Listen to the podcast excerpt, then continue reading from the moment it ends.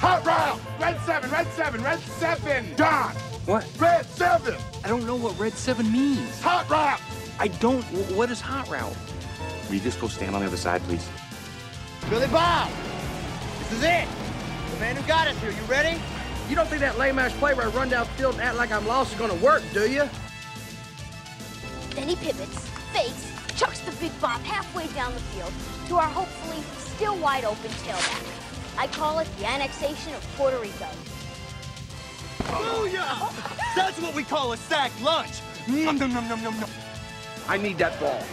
Get me the ball. You need the ball. Get me the ball. Get you the ball. Are you gonna get me the ball? I'll get you the ball! I hope he doesn't kill somebody. Because we know when we add up all those inches, that's gonna make the difference between winning and losing. Between living and dying. I got a whole lot of money, y'all it for me. Bottle keep popping that water band, jacking. It's a party.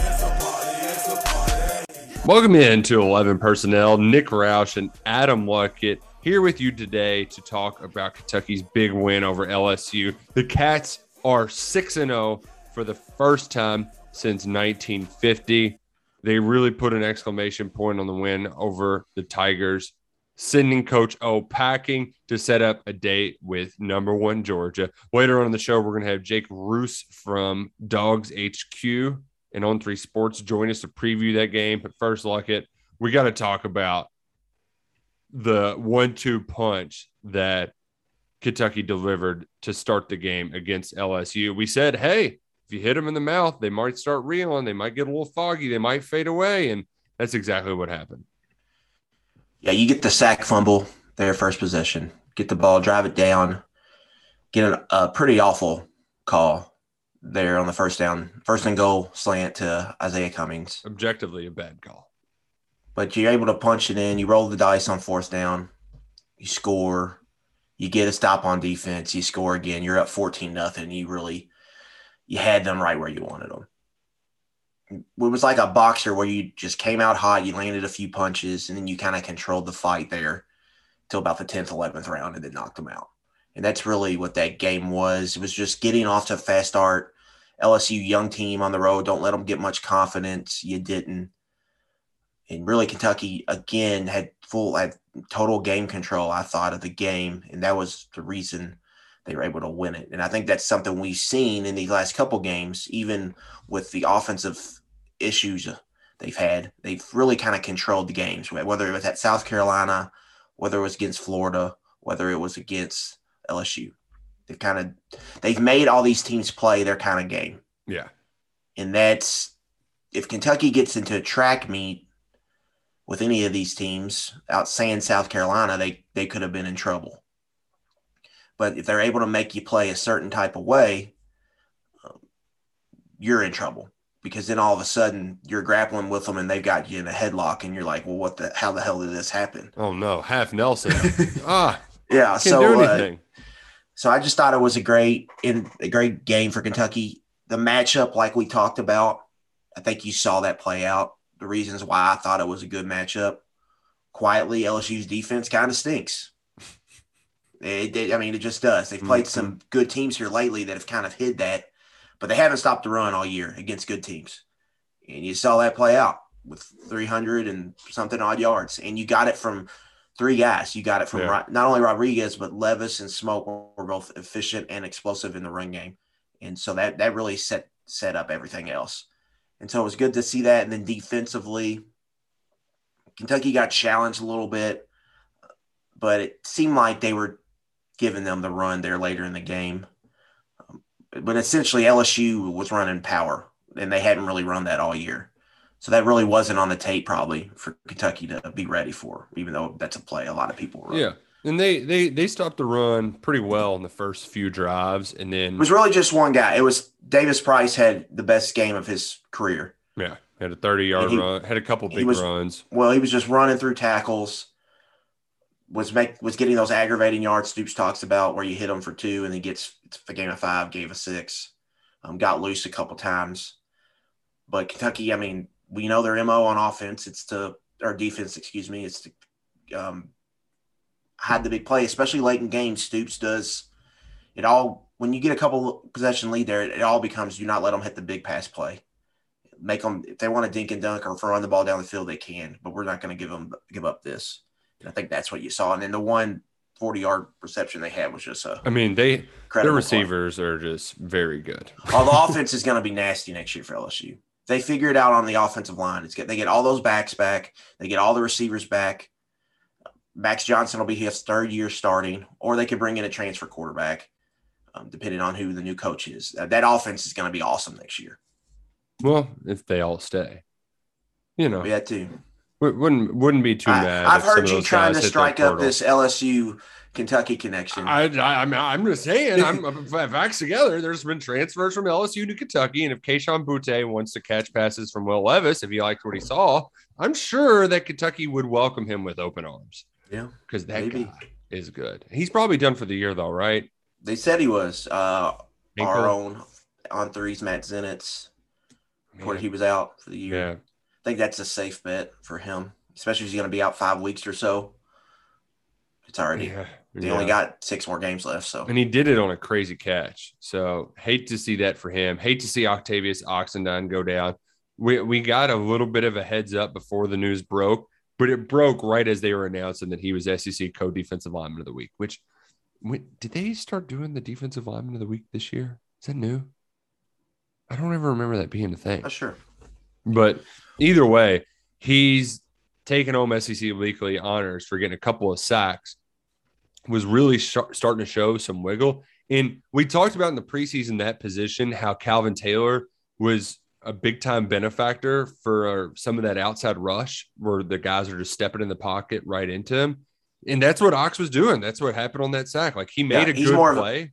But he's more of a benefactor of Josh Paschal just being a maniac inside. Dude, he is incredible right now. Paschal is. Because Paschal really created, I think, 3 sacks. The square sack on the little Kentucky really wasn't blitzing. They were bringing 4, but they were bringing an inside linebacker and dropping somebody in coverage. I mean, I saw Trayvon Ripka dropping coverage. I saw Jordan Wright dropping coverage a bunch of times. And so that was like a little wrinkle in the game. And Paschal kind of sets that stuff up because he just takes up 2 blockers and it creates free runners. And one of them, I think Ox came on a twist. Everybody was kind of focused on Paschal, and Ox had like a free run. Yeah. There to Max Johnson. And then he got the grounding where he got a pretty good shot in there on Max Johnson. And then so Paschal you hate to see him. On the square strip sack too, Paschal just like ate the offensive line. I mean, man. Whew. Dude, and you got a free run to the quarterback's blind side. Yeah, doesn't happen often. Create the FOMO, right? Yeah. But back to Oxendine's point. Whew. When you lose Marquan McCall, you've got 2 big-time recruits right there waiting. You don't have that with Oxendine. You've got a guy in a Boutte Body Fitzgerald who was a late take in a class 5 years ago, a project that hasn't really come to fruition. He's been getting run at all year. And then you've got a true freshman in Khalil Sanders that they like a lot. But he wasn't a true freshman, 5-star top 100 recruit. He was a middle player, right? Right. So I don't know exactly what they're going to do, but as Stoops said, you know, you can't really mask things against Georgia. They're good. They're just going to line up and go right at you. So I don't know what exactly they are going to do. I know that they said guys are going to have to move around. If Adam Luckett, you're the defensive coordinator, okay. I'm letting you be Brad White. What do you do to fill this gap that Oxendine's leaving? Long term, you got the bye week coming up after this game. So you've got some time to figure it out. And then next week, you don't have – the game after the bye, you don't really have to worry about fitting the run because you're playing Mississippi State. So you've got some time to kind of tinker and figure it out. But for this week against Georgia – you're playing Stetson Bennett, who's averaging 14, 15 throws a game in SEC play. There's no hiding from what Georgia wants to do. I personally would highly consider getting out of the medium and playing Weaver and Wright together to give you some extra beef there in the box, especially when you're going to see a lot of 12 personnel. Yeah, tight ends are kind of their name of the game against Georgia. Yeah. That's going to help you a lot, I think, fitting the run and giving that boundary tackle some help there inside. So that's one thing I would kind of look at. I think it's a week to play Weaver and Wright. They're two of your top 6, 7, I would say, defensive players. So, yeah, keep them on the field. Especially in this matchup. Devontae Robinson's done some good things, I think, and I think you can use him in certain packages. But this feels like a week to be like, all right, we need to get big here this week. We need to stop the run or at least hold up. You can't just let them hammer you. Mm-hmm. So that would be my adjustment for this long term. You know, for a game like this, I could see because you're so worried about the run sliding Hayes or Rodgers out there. Yeah. But I'm not going to get too deep in. I don't know, like, what the technical stuff there is. Well, and how much you want to put on their plates, too. You alignment, assignment, all that kind of stuff. Right. Yeah. You're already asking a lot of them. So, like, why cross-train? I could see another scenario, too. Like, I know you probably don't want to do this because he's playing so well, but Paschal's stout enough to be in there. It's just they're going to run opposite of Paschal, so like he can hold up there, but all they got to do, Stetson Bennett's just got to hit his left hip and say blue 42, and they're running left instead of right. It's true, yeah. So I mean that has popped in my mind, but that's an easy fix for the offense. And you're going to need, Trayvon Ripka too is one of those guys that they've liked in there, mm-hmm. but.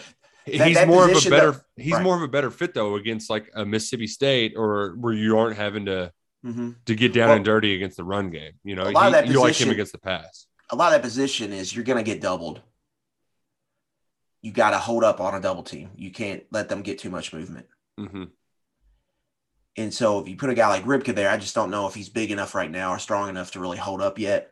Right, doing something like that. Mm-hmm. That's why that Rodgers or Hayes. Man. Rodgers or Hayes out there I thought wouldn't make sense because they could probably hold up a little bit better on a double, specifically Rodgers. So, yeah, it's tough. You're just going to have – it's going to be a patchwork type deal. That's why I think getting those two jack linebackers out there and maybe crowding the line of scrimmage more than they have in the past this week, specifically against Georgia. And it also hurts not having Marquan McCall. This is the game.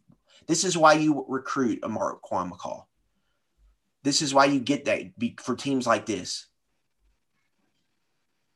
because now you're not having them, and it's a tough situation. Yeah. And this is one of the. There aren't a ton of matchups like that too. Like it, there's not a whole lot of times where you need all hands on deck. Now, luckily, at least on the other side of the ball, when Kennard went down for a little bit and Rosenthal went down for a little bit, they're okay. Now, I think you could say everybody on the offensive line's a little dinged up. Flax wasn't available last week. He's supposed to be available this week. Yeah, that was an odd answer, I guess, at the press conference. Yeah, really weird. Wasn't really sure what to take from that. My guess, like we forgot about it because you don't hear about it too much anymore. Maybe it was a COVID thing. Maybe it was a suspension thing. No idea. My first thought was suspension. Like COVID. It could have been a COVID thing. Yeah, no doubt. Yeah, who knows? Yeah, it's good to not hear about COVID all the time anymore. Yeah. So it's exhausting. But as far as – well, let's at least try to before we get too far ahead of ourselves, because there's plenty to talk about when you're playing the number one ranked team in the country. You've got well, let's just bask in the moment a little bit here. Right, that's what I mean. Yeah, like we need to enjoy kicking the absolute ever-loving snot out of LSU. The whole season was based on, all right, you got to beat Missouri. You got to beat Missouri. Week two, mm-hmm. gotta beat Missouri. You look up and Missouri's got a losing record. They can't stop a nosebleed. You got to win at South Carolina. New coach, get off to a 4-0 start, set the table for a huge 3-game run. Go down there, win ugly, but you win. You control the game. You win with being -3 in the turnover column. Great job. Okay, Florida, LSU, Georgia, can you get one? Mm-hmm. If you can get one, it's going to be a really good season. You can get one, 9-3s could be the most likely kind of scenario. If you get hot at the end of the year, 10-2, just get one. Not only get one, you get two. You get one in a crazy fashion, and you get two in a beatdown. And now it's opening up. Like people are like, I wrote a college football playoff scenarios. That had to feel like a pipe dream right there, you know? It also felt like I was cheating on myself because of how much I've dogged the playoff for years. There's too much playoff talk. It's October. The rankings haven't even come out yet. And Luckett's got his college football playoff bracket ready to roll. So that's the world we're living in right now. And it's pretty awesome. And so now we're going to Athens, Cathens. College Game Day is going to be in town. Oh, man. Kentucky's number 11 is a number 11 by their name, facing number 1 Georgia. And for the second time in 4 years, they're playing the Bulldogs for the division title. Man. And, Nick, I have a scenario for you that could be the most exciting scenario I've ever brought up here. And it's not even a scenario where the national champions from 2 years ago are getting 330 yards shoved down their throat and Colin Baton Rouge is playing over the loudspeaker while you've dudes doing the gritty through the end zone while you're scoring 40 points in the fourth quarter. The disrespect Kentucky levied on LSU, there was a disrespectful ass kicking. I mean, they just rubbed their noses in it time and time again, and it was just because they could. There was no ill will there. It was just because Kentucky was that much better than them. It was a statement game. Because it was a great matchup. I think you saw that with all the media Mark Stoops did last week, that they felt good about going in that game, and it was a statement game. And they got to beat down LSU, and they beat LSU like LSU beat teams for decades with Nick Saban and Les Miles and Ed Orgeron before Joe Burrow got to Baton Rouge. It was run the ball, run the ball again, then run it down their throat some more, and then it was played solid, hard-nosed defense. And that's how Kentucky beat LSU. But the scenario here, Nick, is, okay, just Kentucky beats Georgia. We all party. Yep. We wake up on Monday and we realize Kentucky is a win away at Mississippi State from hosting Tennessee at home in November for a chance to clinch the SEC East. Oh, man. Now, if you can afford a loss, but you can clinch the biggest moment of your program history against, you know, the team in your division you hate the most. Yeah. Just think about that. Man. Now, you got to beat Georgia for that to happen. When that's a lot needs to happen for that to go. But just think that's on the table now. Man. And that's a field rush and like just spread. That's a burn cheeks. The stadium like moment. Get the couches out. Couches everywhere. I mean, that's man. That's a grown man crying. Yeah. Moment. Like we're going to Atlanta and we're beating the hell out of Tennessee on our. And we got a month to prepare for Atlanta. Man, that could be something. And I think the way you put it too is that Kentucky. You could say this about every team, but Kentucky does control its own destiny. And it's something we haven't heard Mark Stoops, I think, say until this year, at least say it publicly, is that if you want to play in big games, you got to win the one that's in front of you. And that's much easier said than done. It is every single week. And the Atlanta talk, that's – we come on, we're not new to this. We want to get to Atlanta. It's been happening. They haven't hit from it either. Like it's not like they're not talking about it over there. And now it's here. They've been wanting to play in those big games, and now it's in front of you. Now it's different than in 18, where it literally is the winner of that game is going to the. You still got more work to do after this, but I think there's a sense. I got this feeling from DeAndre Square shortly after the game Saturday night. These guys have put in a lot of work over there. They've seen a lot of success. They know they can do it. Here is their opportunity. The only problem, Luckett, is that Kentucky's best opportunity is against Kirby Smart's best Georgia team and his best Georgia defense. Maybe not his best team overall. I mean, that team that should have won the title had way better athletes on offense. I mean, you know, I would take all of those offensive athletes. Yeah, I mean, they just had Nick Chubb, and you're seeing what he's doing in the NFL. Yeah, he's so freaking good. And I mean, they even had some, you know, they had some dudes on that. Back. Right. But this defense is, whew, they're good. They're pretty good, like it. Yeah. They're pretty good. So, but it was just, they are good. But it was always going to be the case when Kentucky plays Georgia. It's going to take a seismic effort, and it's going to be a pretty large upset. The main reason that's the case is because these two teams are mirror images of each other. Yeah. They have the same philosophy. They run like the same defense, kind of the same structure. Kirby Smart was talking about how they attack and set up blockers on defense. They do the same things we do. And they want to run the ball. They're physical on the offensive line. It's the two best offensive lines in the league pretty much year in and year out. They went to the NFL to get coordinators. They went to the transfer portal to get quarterbacks to fix their offense. They're mirror images of each other. It's just Georgia has better players. So that's why this matchup is just tough. Mm-hmm. Like, it's tough for me to see Kentucky beating them because of that, because they are so similar. But – we talked about just a minute ago, like how Kentucky, if they make you play how they want to play, it can be tough. But at the same time, that's why it's hard for Kentucky to blow teams out. It's because limited possessions, mm-hmm.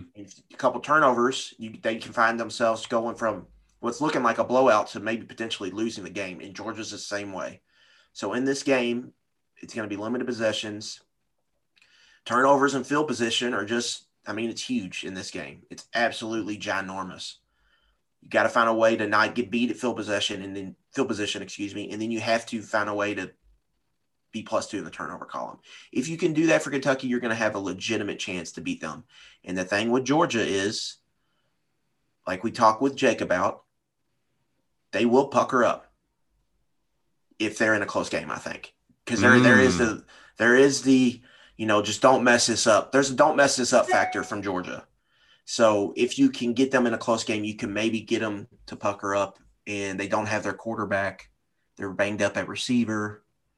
That's what Kentucky – that's all you can ask for. Can we get in the fourth quarter? Can we get them in a tight game and see what will happen there if things get tight there at Sanford Stadium? Man, it's possible. It's on the table. And don't ask us. You can just ask a guy who follows them pretty well. We got Jake Reuse on. He talks a little bit about that kind of nervousness that's been following the Dogs since 1982, 83, 84? 1980.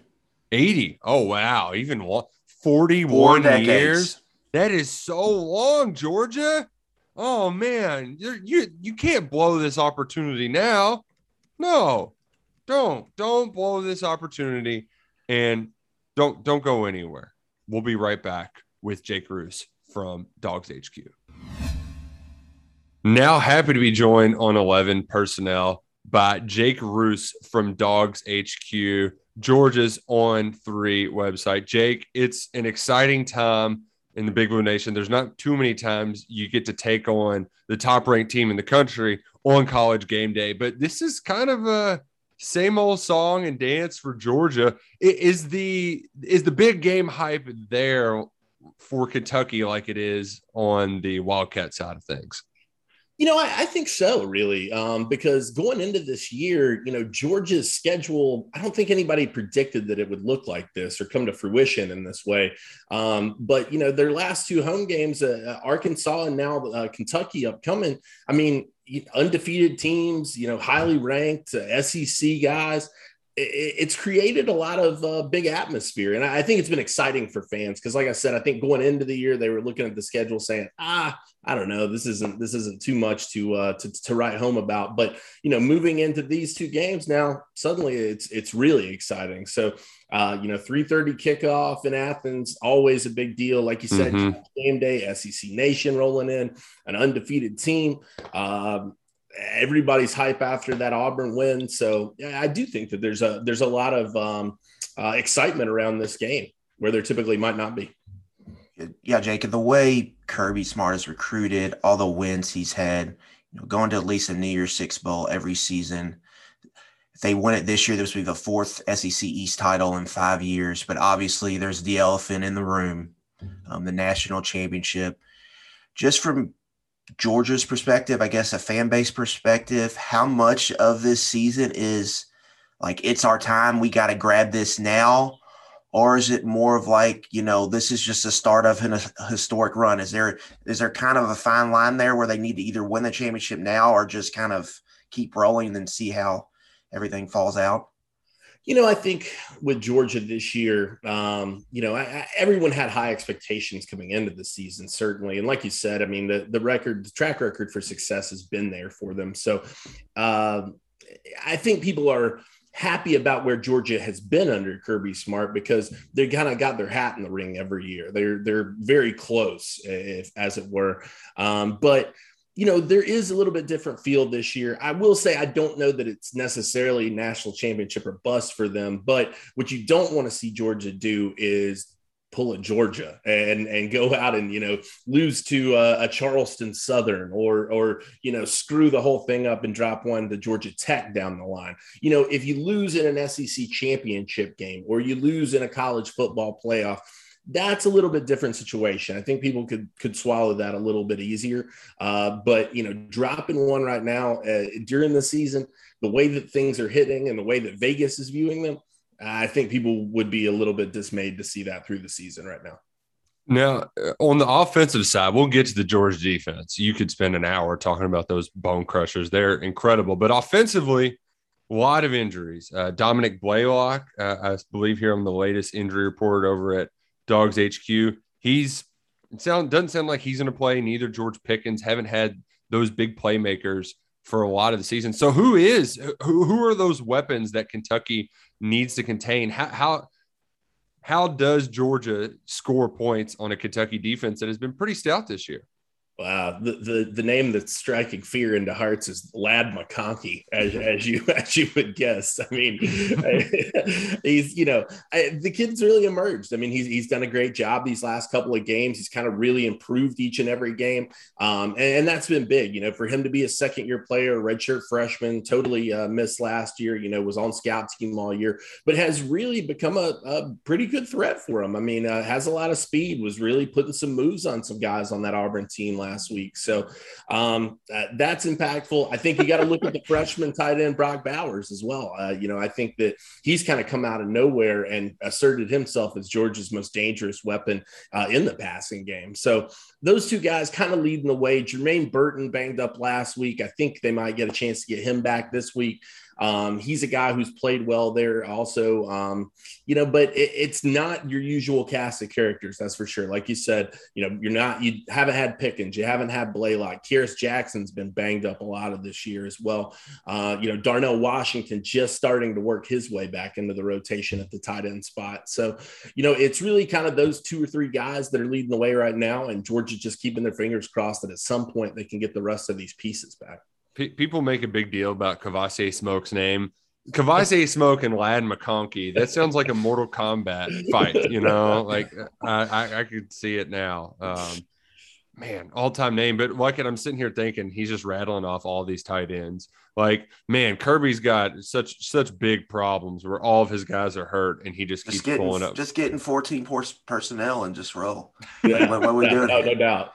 No, but speaking of those bone crushers that Nick alluded to, Georgia's defense has kind of been the story in college football this season, I think, especially coming off the year we just had where Alabama and Florida in the SEC championship combined for 100 and something points.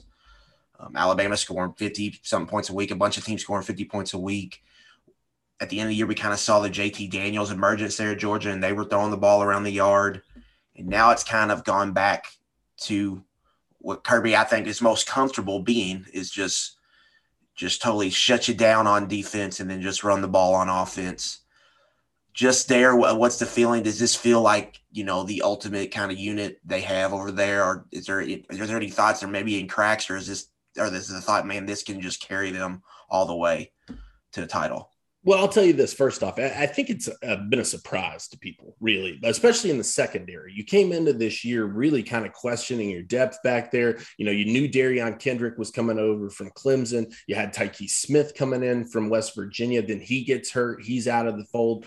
You lose three guys last year in terms of transfers. Jerron Branch, Major Burns, and Tyreek Stevenson all leave the team. Those are all guys who played reps. So you came into this year kind of really scratching your head. You knew knew the front seven could do it. You knew that they would be elite, but you didn't know how the back end would hold up. Lewis Seen was pretty experienced, obviously, and a well-known commodity back there. And then also Latavius Breeny was a guy who'd played a lot of snaps.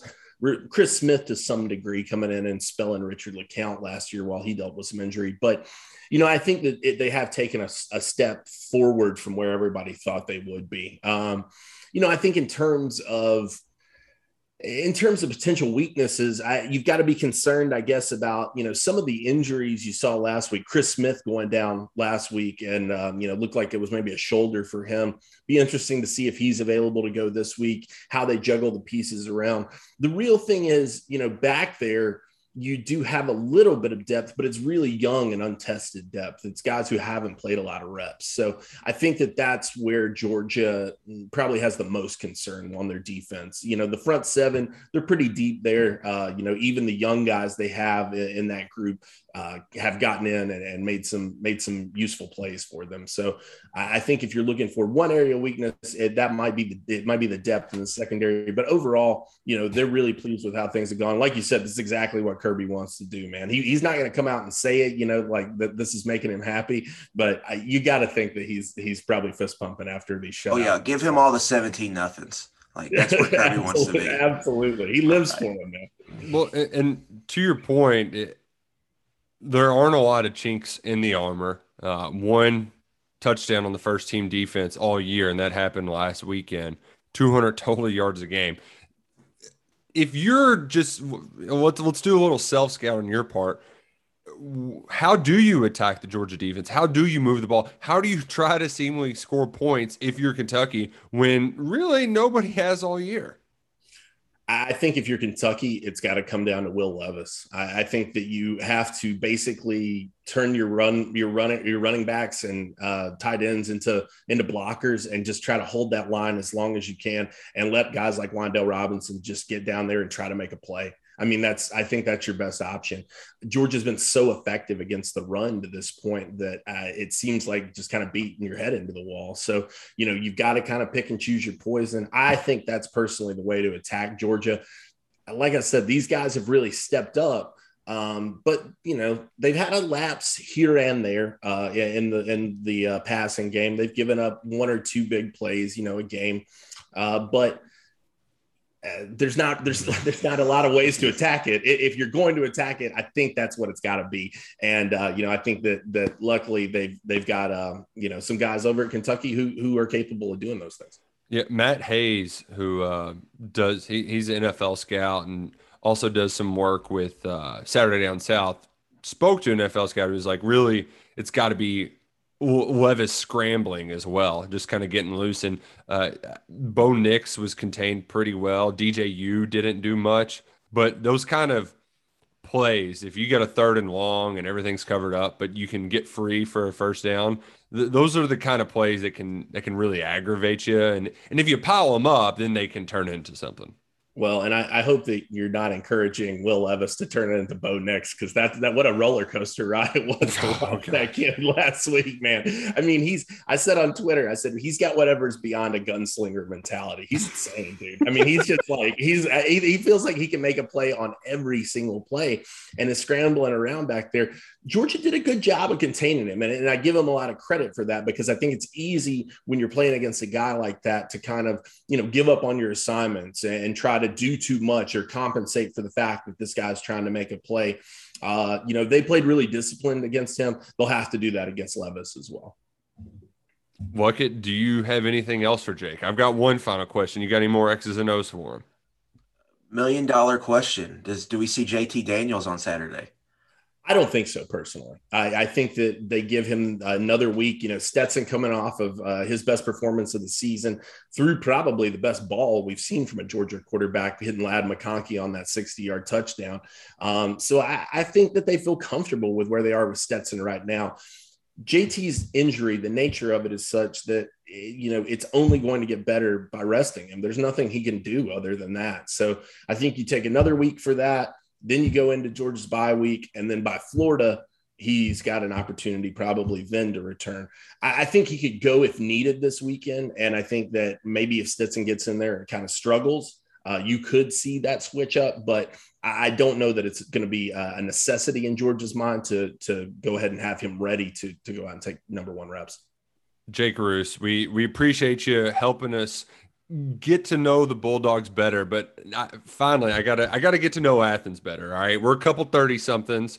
I know there's plenty of college bars down there, but where does it's a Friday night? We're gonna have to go out, you know, maybe try a few places here and there. Where's a good place that some 30 somethings could maybe enjoy ourselves? Take us through our Friday night in Athens. Well, I see you got a wedding ring on, so that changes a few of my suggestions.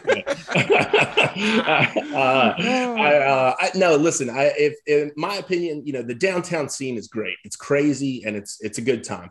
But like you said, you're getting a little bit older, right? So what I would recommend is you go past what we know as the khaki line in Athens, okay? And that's where the frat kids stop going.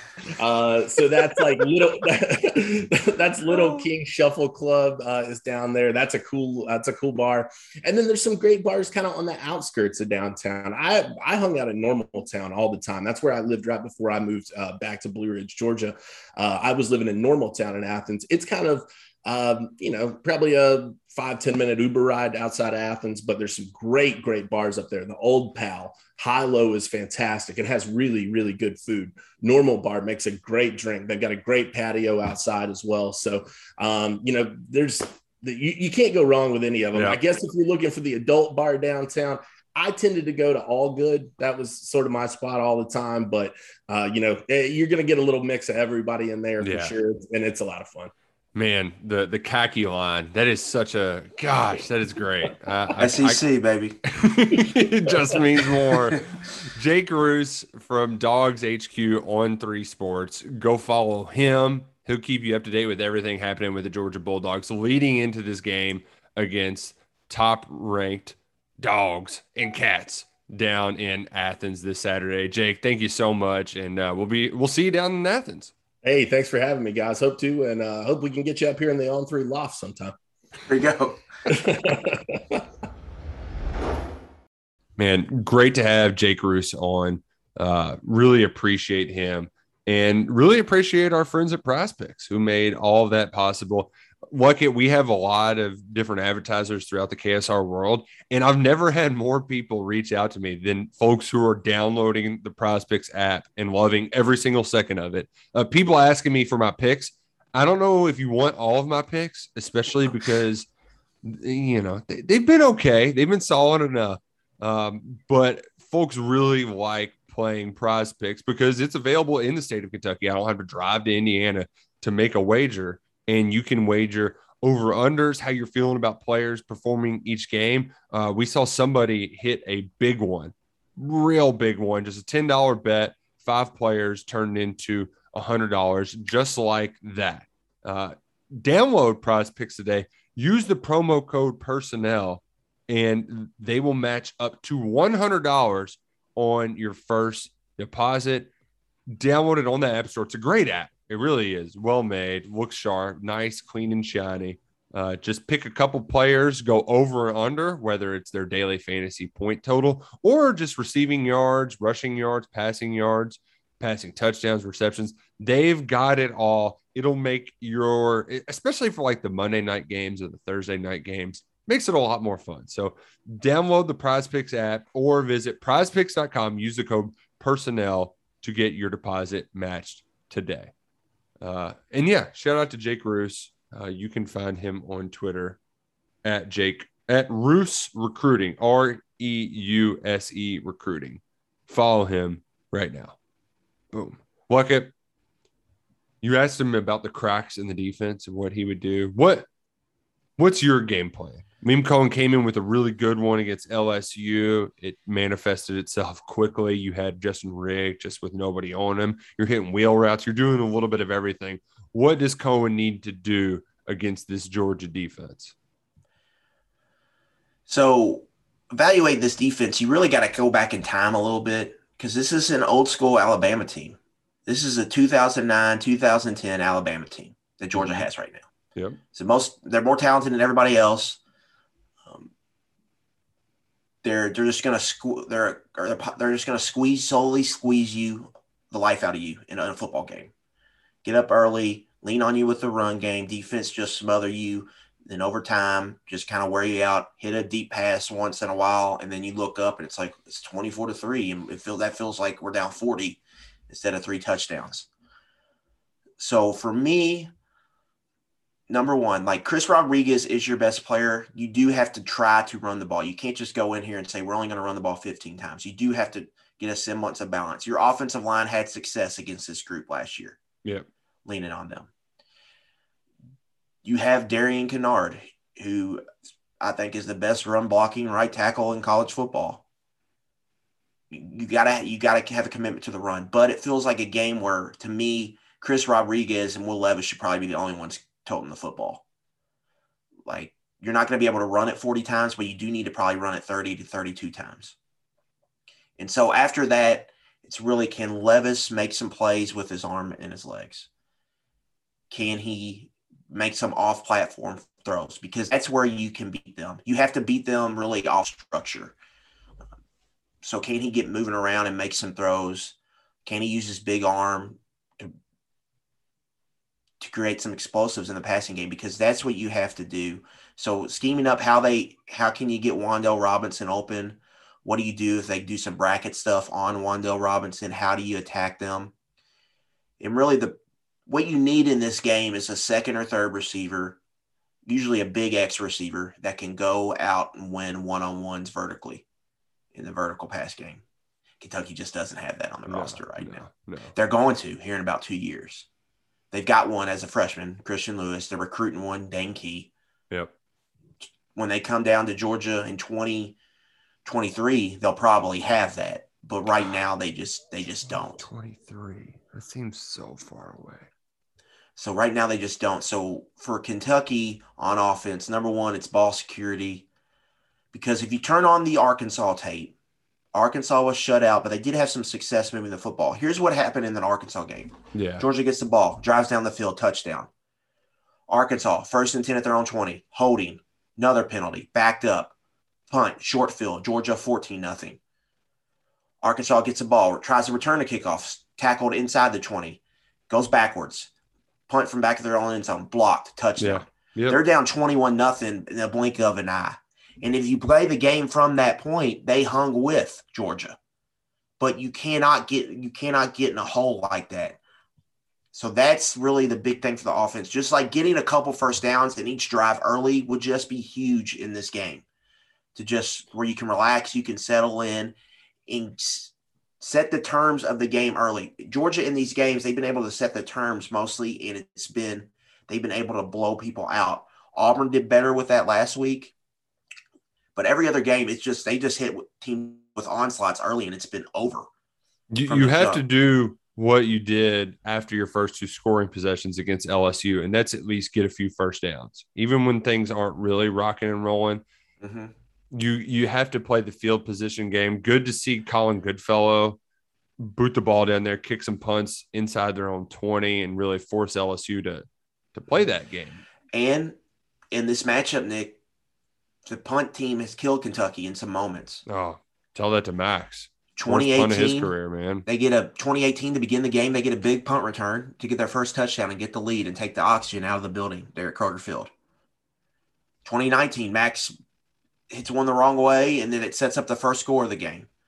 So, like, that's been a big part. Kentucky's punt team has let them down in this matchup. That can't happen on Saturday. If it does, they're going to lose. So they have to be able to play the field. They don't have to win the field position battle, because Georgia's got a better kicker and a better punter. Camardo's probably the best punter in the SEC. Pelesny's had some issues, but this is a guy who's hit multiple 50-yard field goals last year. So, like, they just have to play that to a draw, and you got to win the turnover battle. And offensively, Kentucky, you got to do what you do. Trust in who you are. Believe in your identity. And then your quarterback's just got to go make some plays. I mean, there's no real secret sauce to this. Your quarterback's got to go make some plays. Can he make some stuff happen? I disagree to a certain extent, Luckett. There is a secret sauce that Rodrigo Blankenship didn't eat, okay? If you've got the goggles missing kicks on Monday Night Football, that's got to be a good omen, right, for Kentucky? Hope so. And Georgia's banged up. Yeah. Chris Smith, who had the pick six against Clemson, has been one of their better players. He separated his shoulder last week. I think he's going to try to play on Saturday, but he's got a separated shoulder. And then offensively, the receivers are they're just kind of gutted. They don't really have any. I mean, they got Lad. And they're really missing George Pickens. Yeah. Because him and Daniels, that connection really opened up everything last year. And then they had another big play guy, Arian Smith, who really hasn't played. Their second best receiver is probably Kiaris Jackson. He really hasn't played. He's been banged up. Jermaine Burton is probably their next best receiver, and he's questionable for this game, like Jake told us earlier. So they really got a patchwork passing game, and it's really came down to slot receiver, low three-star redshirt freshman Lad McConkey, five-star tight end Brock Bowers, true freshman, who's on his way to being All-American, and then throwing it to James Cook out of the backfield. That's kind of their passing game right now. So it's not crazy scary.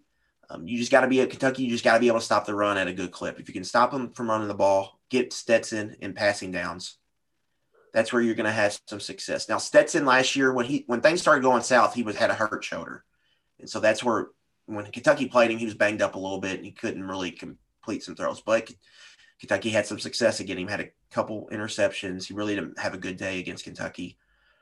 So we'll see. But you got to stop the run, and you just kind of have to hang in there. I think that's a big thing in this game. Just hang around, see if you can make some plays on offense, get some scores, and then get into the fourth quarter.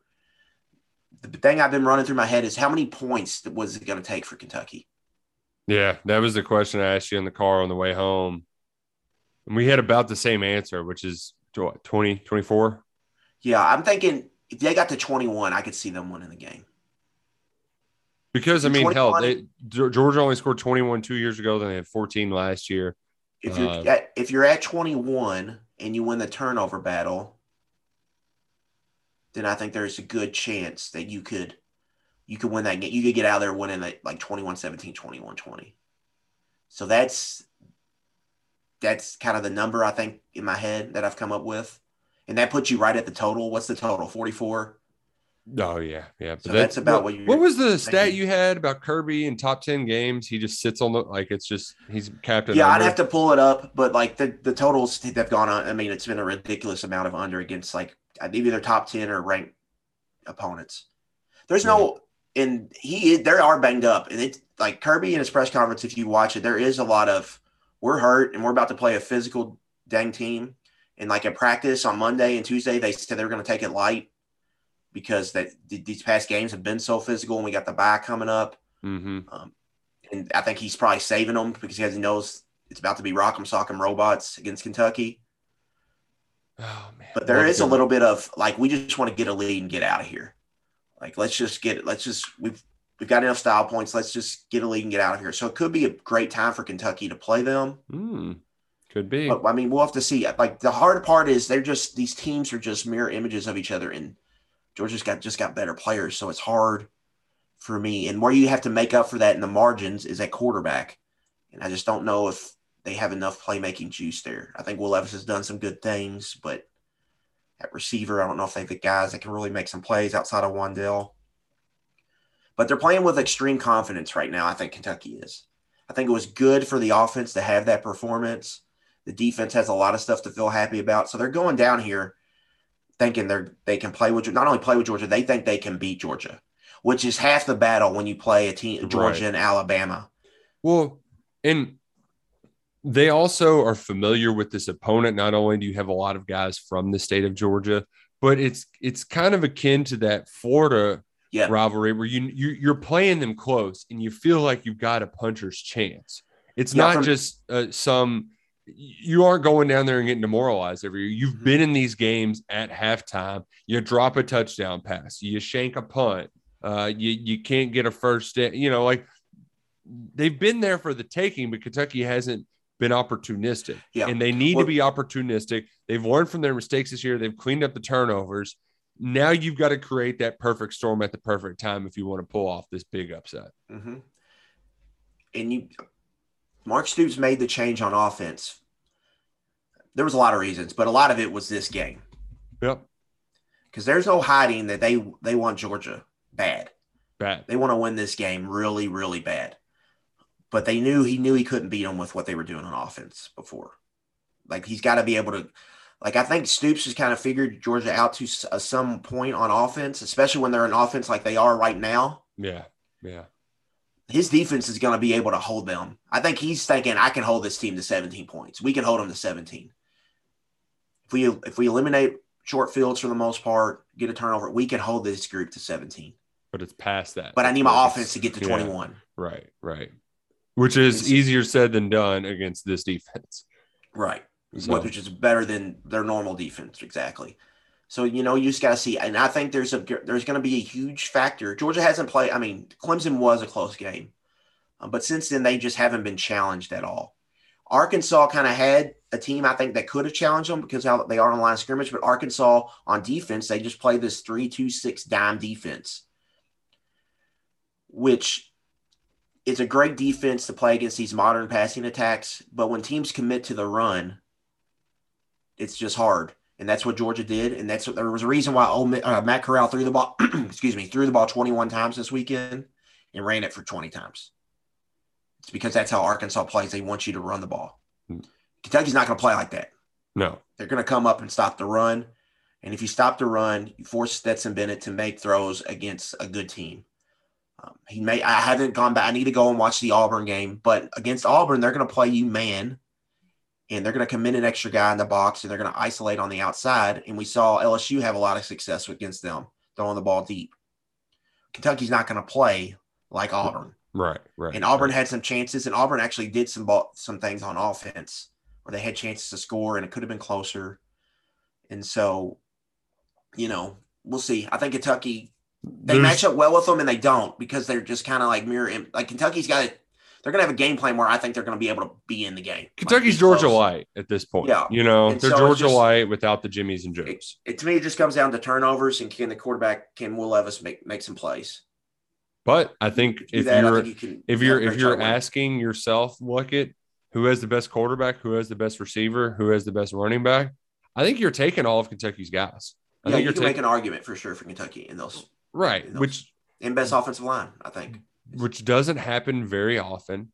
So you have to have those guys be at their best. And the only problem is to have the game like you did against LSU, though, you needed that just to give those guys some confidence that they can do it because it's going to be tough. You cannot let – there's going to be frustrating moments. You can't let them demoralize you whenever they make those big plays on their defense. The only problem is that quarterback, running back, offensive line, receiver, they're going up against Georgia's defense. Not Georgia's quarterback, running back, offensive line, receiver. So, I mean, it's a totally different challenge.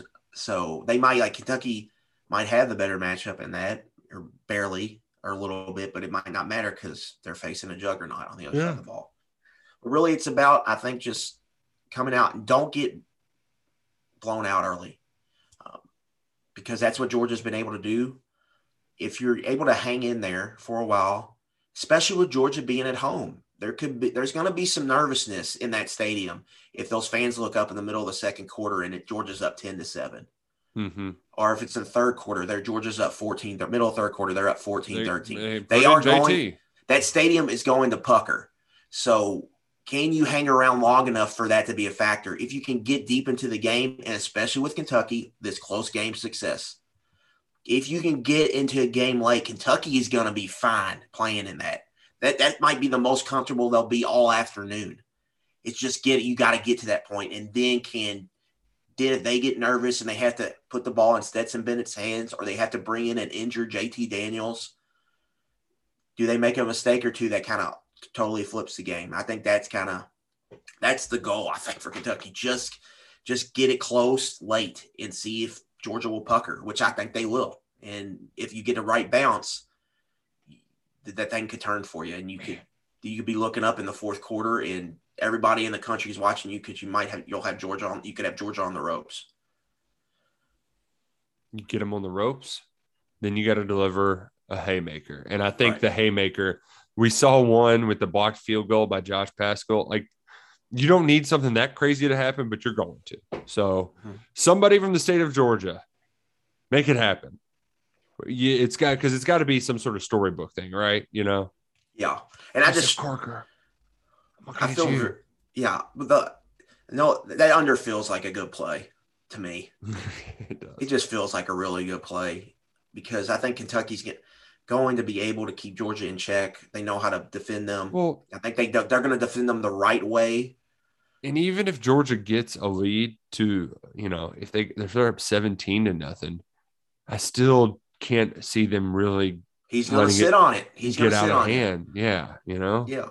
And Kentucky's defense is too prideful to let that happen as well. So, yeah, I'm excited for this weekend. Yeah. Can't wait to get down there. Back to Athens. I guess this is my fourth straight trip now.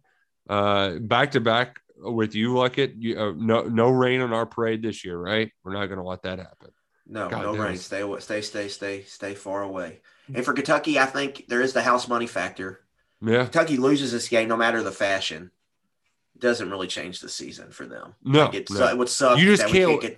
We had a chance for Atlanta. That's the really big thing. But you still got a great chance at 10-2, 11-1, and going to the New Year's Six Bowl. What you can't do, you can't let this. It can't be like the Alabama games at the beginning of the seasons where they just demoralize a team and they're done.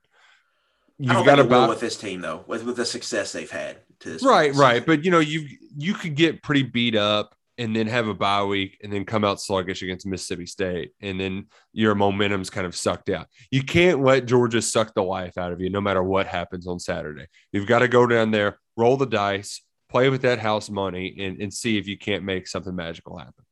No doubt. Yeah. No doubt. But, yeah, if you're going down there, hit us up. We'll be out and about. Should be a good time. Hopefully – we're winning some money with some rock solid college football bets. The last time we were down there, we watched Jared Garantano try to do a quarterback sneak. I was going to bring that up. The old face mask Jeremy Pruitt. Oh man, we looked at each other. Did that just happen? Man, that was a wild mess of events. We've got two Friday night games, right? Clemson, Syracuse. And Oregon, Cal, late night, Pac-12 after dark, Friday night. Oh, wow. That's going to be great. Syracuse, 14.5-point dogs at home. Anything could happen there. We get Tuesday night football tonight for those listening on Tuesday. We've got Fun Belt, App State, and Lafayette. And a good game, yeah. Hell yeah. It is a good game. I didn't know Fun Belt was doing Tuesdays. Good for them. Good for them. Do you have a – money line yes. pick you'd like to share with us? But before we get to this, man, Scott Satterfield, 30-13 in the fourth quarter. How do you blow that? That's a get fired loss. Yeah, especially to Virginia. I mean, that's a team that you've got to beat in football to make up for all the hell they give you in basketball. You know, you got to at least have them in something. Like when Kentucky would beat Florida in basketball, when Spurrier was rolling us in football, like it felt a lot better getting those wins. You can't let Virginia do that to you. And now they got to buy. And Boston College is coming to town, and Boston College is big and nasty on offensive line, so you know what they're going to do. Did you see the Mark Richt like making fun of Satterfield on the ACC Network? I have not seen it. I've seen it. Oh man, trying to look it up, and watch it. They're showing.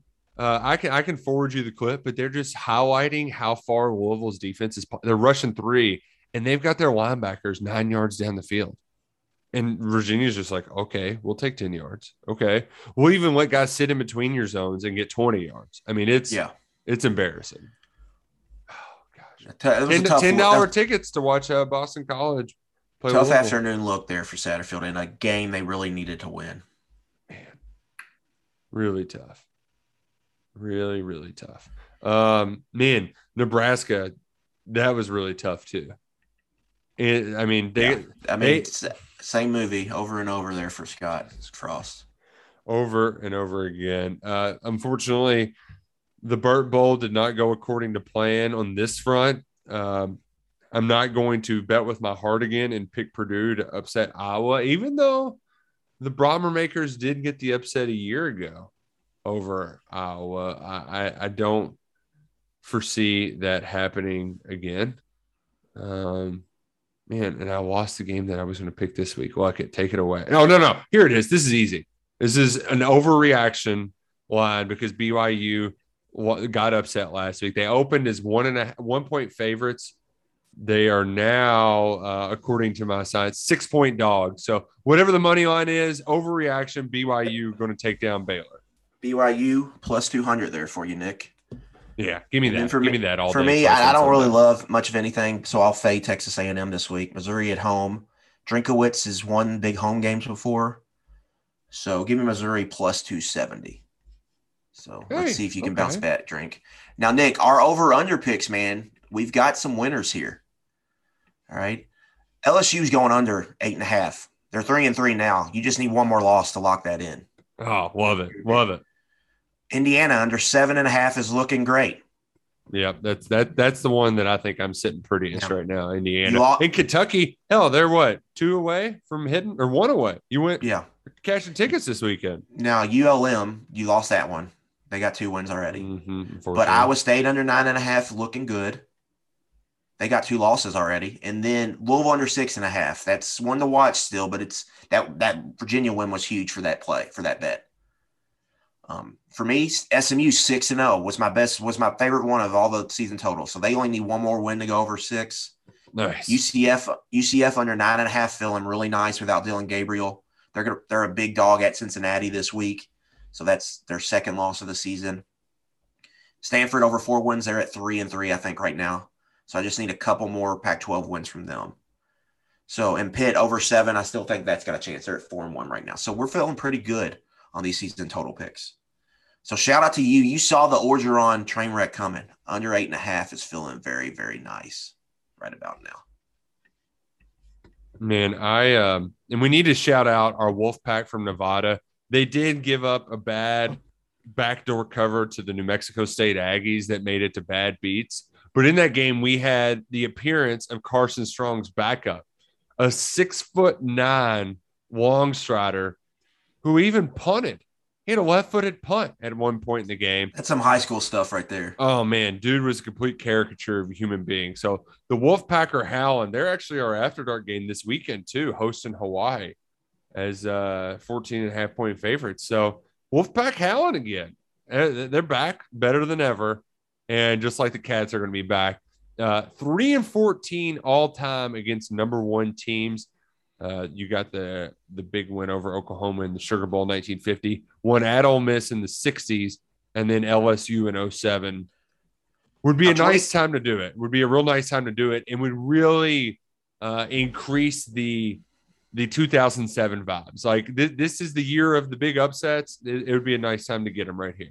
Now, Snoops has done it. What, 2013 Alabama, 2016 Alabama, 2014 Mississippi State. And last year, Alabama, were they number 1? Yes, they were. That really was the only bad one, if I'm not mistaken. Like the 16 game, it was a dog. It was a rock fight that Alabama. 13, they lost by 41. I think the spread was like 34. 16, they covered. I believe 14 was a push, but they really threatened Mississippi State. And then last year they didn't have any of their players. They probably shouldn't have played that game, but they got boat raced. Obviously. So we'll see. I mean, anything can happen. Now, I did look up, like, Kirby Smart has a 3-touchdown-plus dog, and Mark Stoops, they kind of have similar against the spread records, but one has an upset win. Stoops has an upset win as a 3+ touchdown road dog at Louisville 2016. And Kirby Smart has a loss at home to South Carolina 2019. So it can happen. It can happen. They just got to hang in there early and then get some bounces and get into the close game in the fourth quarter, and I think they're going to have a good chance. But that's hard to do. It's going to be hard to do against this Georgia team. Yeah, but it is possible. So Big Blue Nation, dream big this week. Hopefully, that was funny. Let it ride. We've created a blueprint of sorts. Big shout out to Jake Reuse for joining the show. You can follow him at Reuse. That's REUSE Recruiting on Twitter. We'll be down in Athens all week. I don't know what the other guys are doing. I know 11 personnel is going to be. That's we locked that up. The rest, who knows where it's going to go? But I can guarantee you, win or lose, we came to booze. We're going to have a great time in Athens. Enjoy this momentous weekend for Kentucky football. And hey, crazier stuff's happened, all right? This sport, it's a wild one, and man, Look, and I hope the next time that we're talking, Cats are 7. That's right. Let's do it. Go Cats. Go Kroger.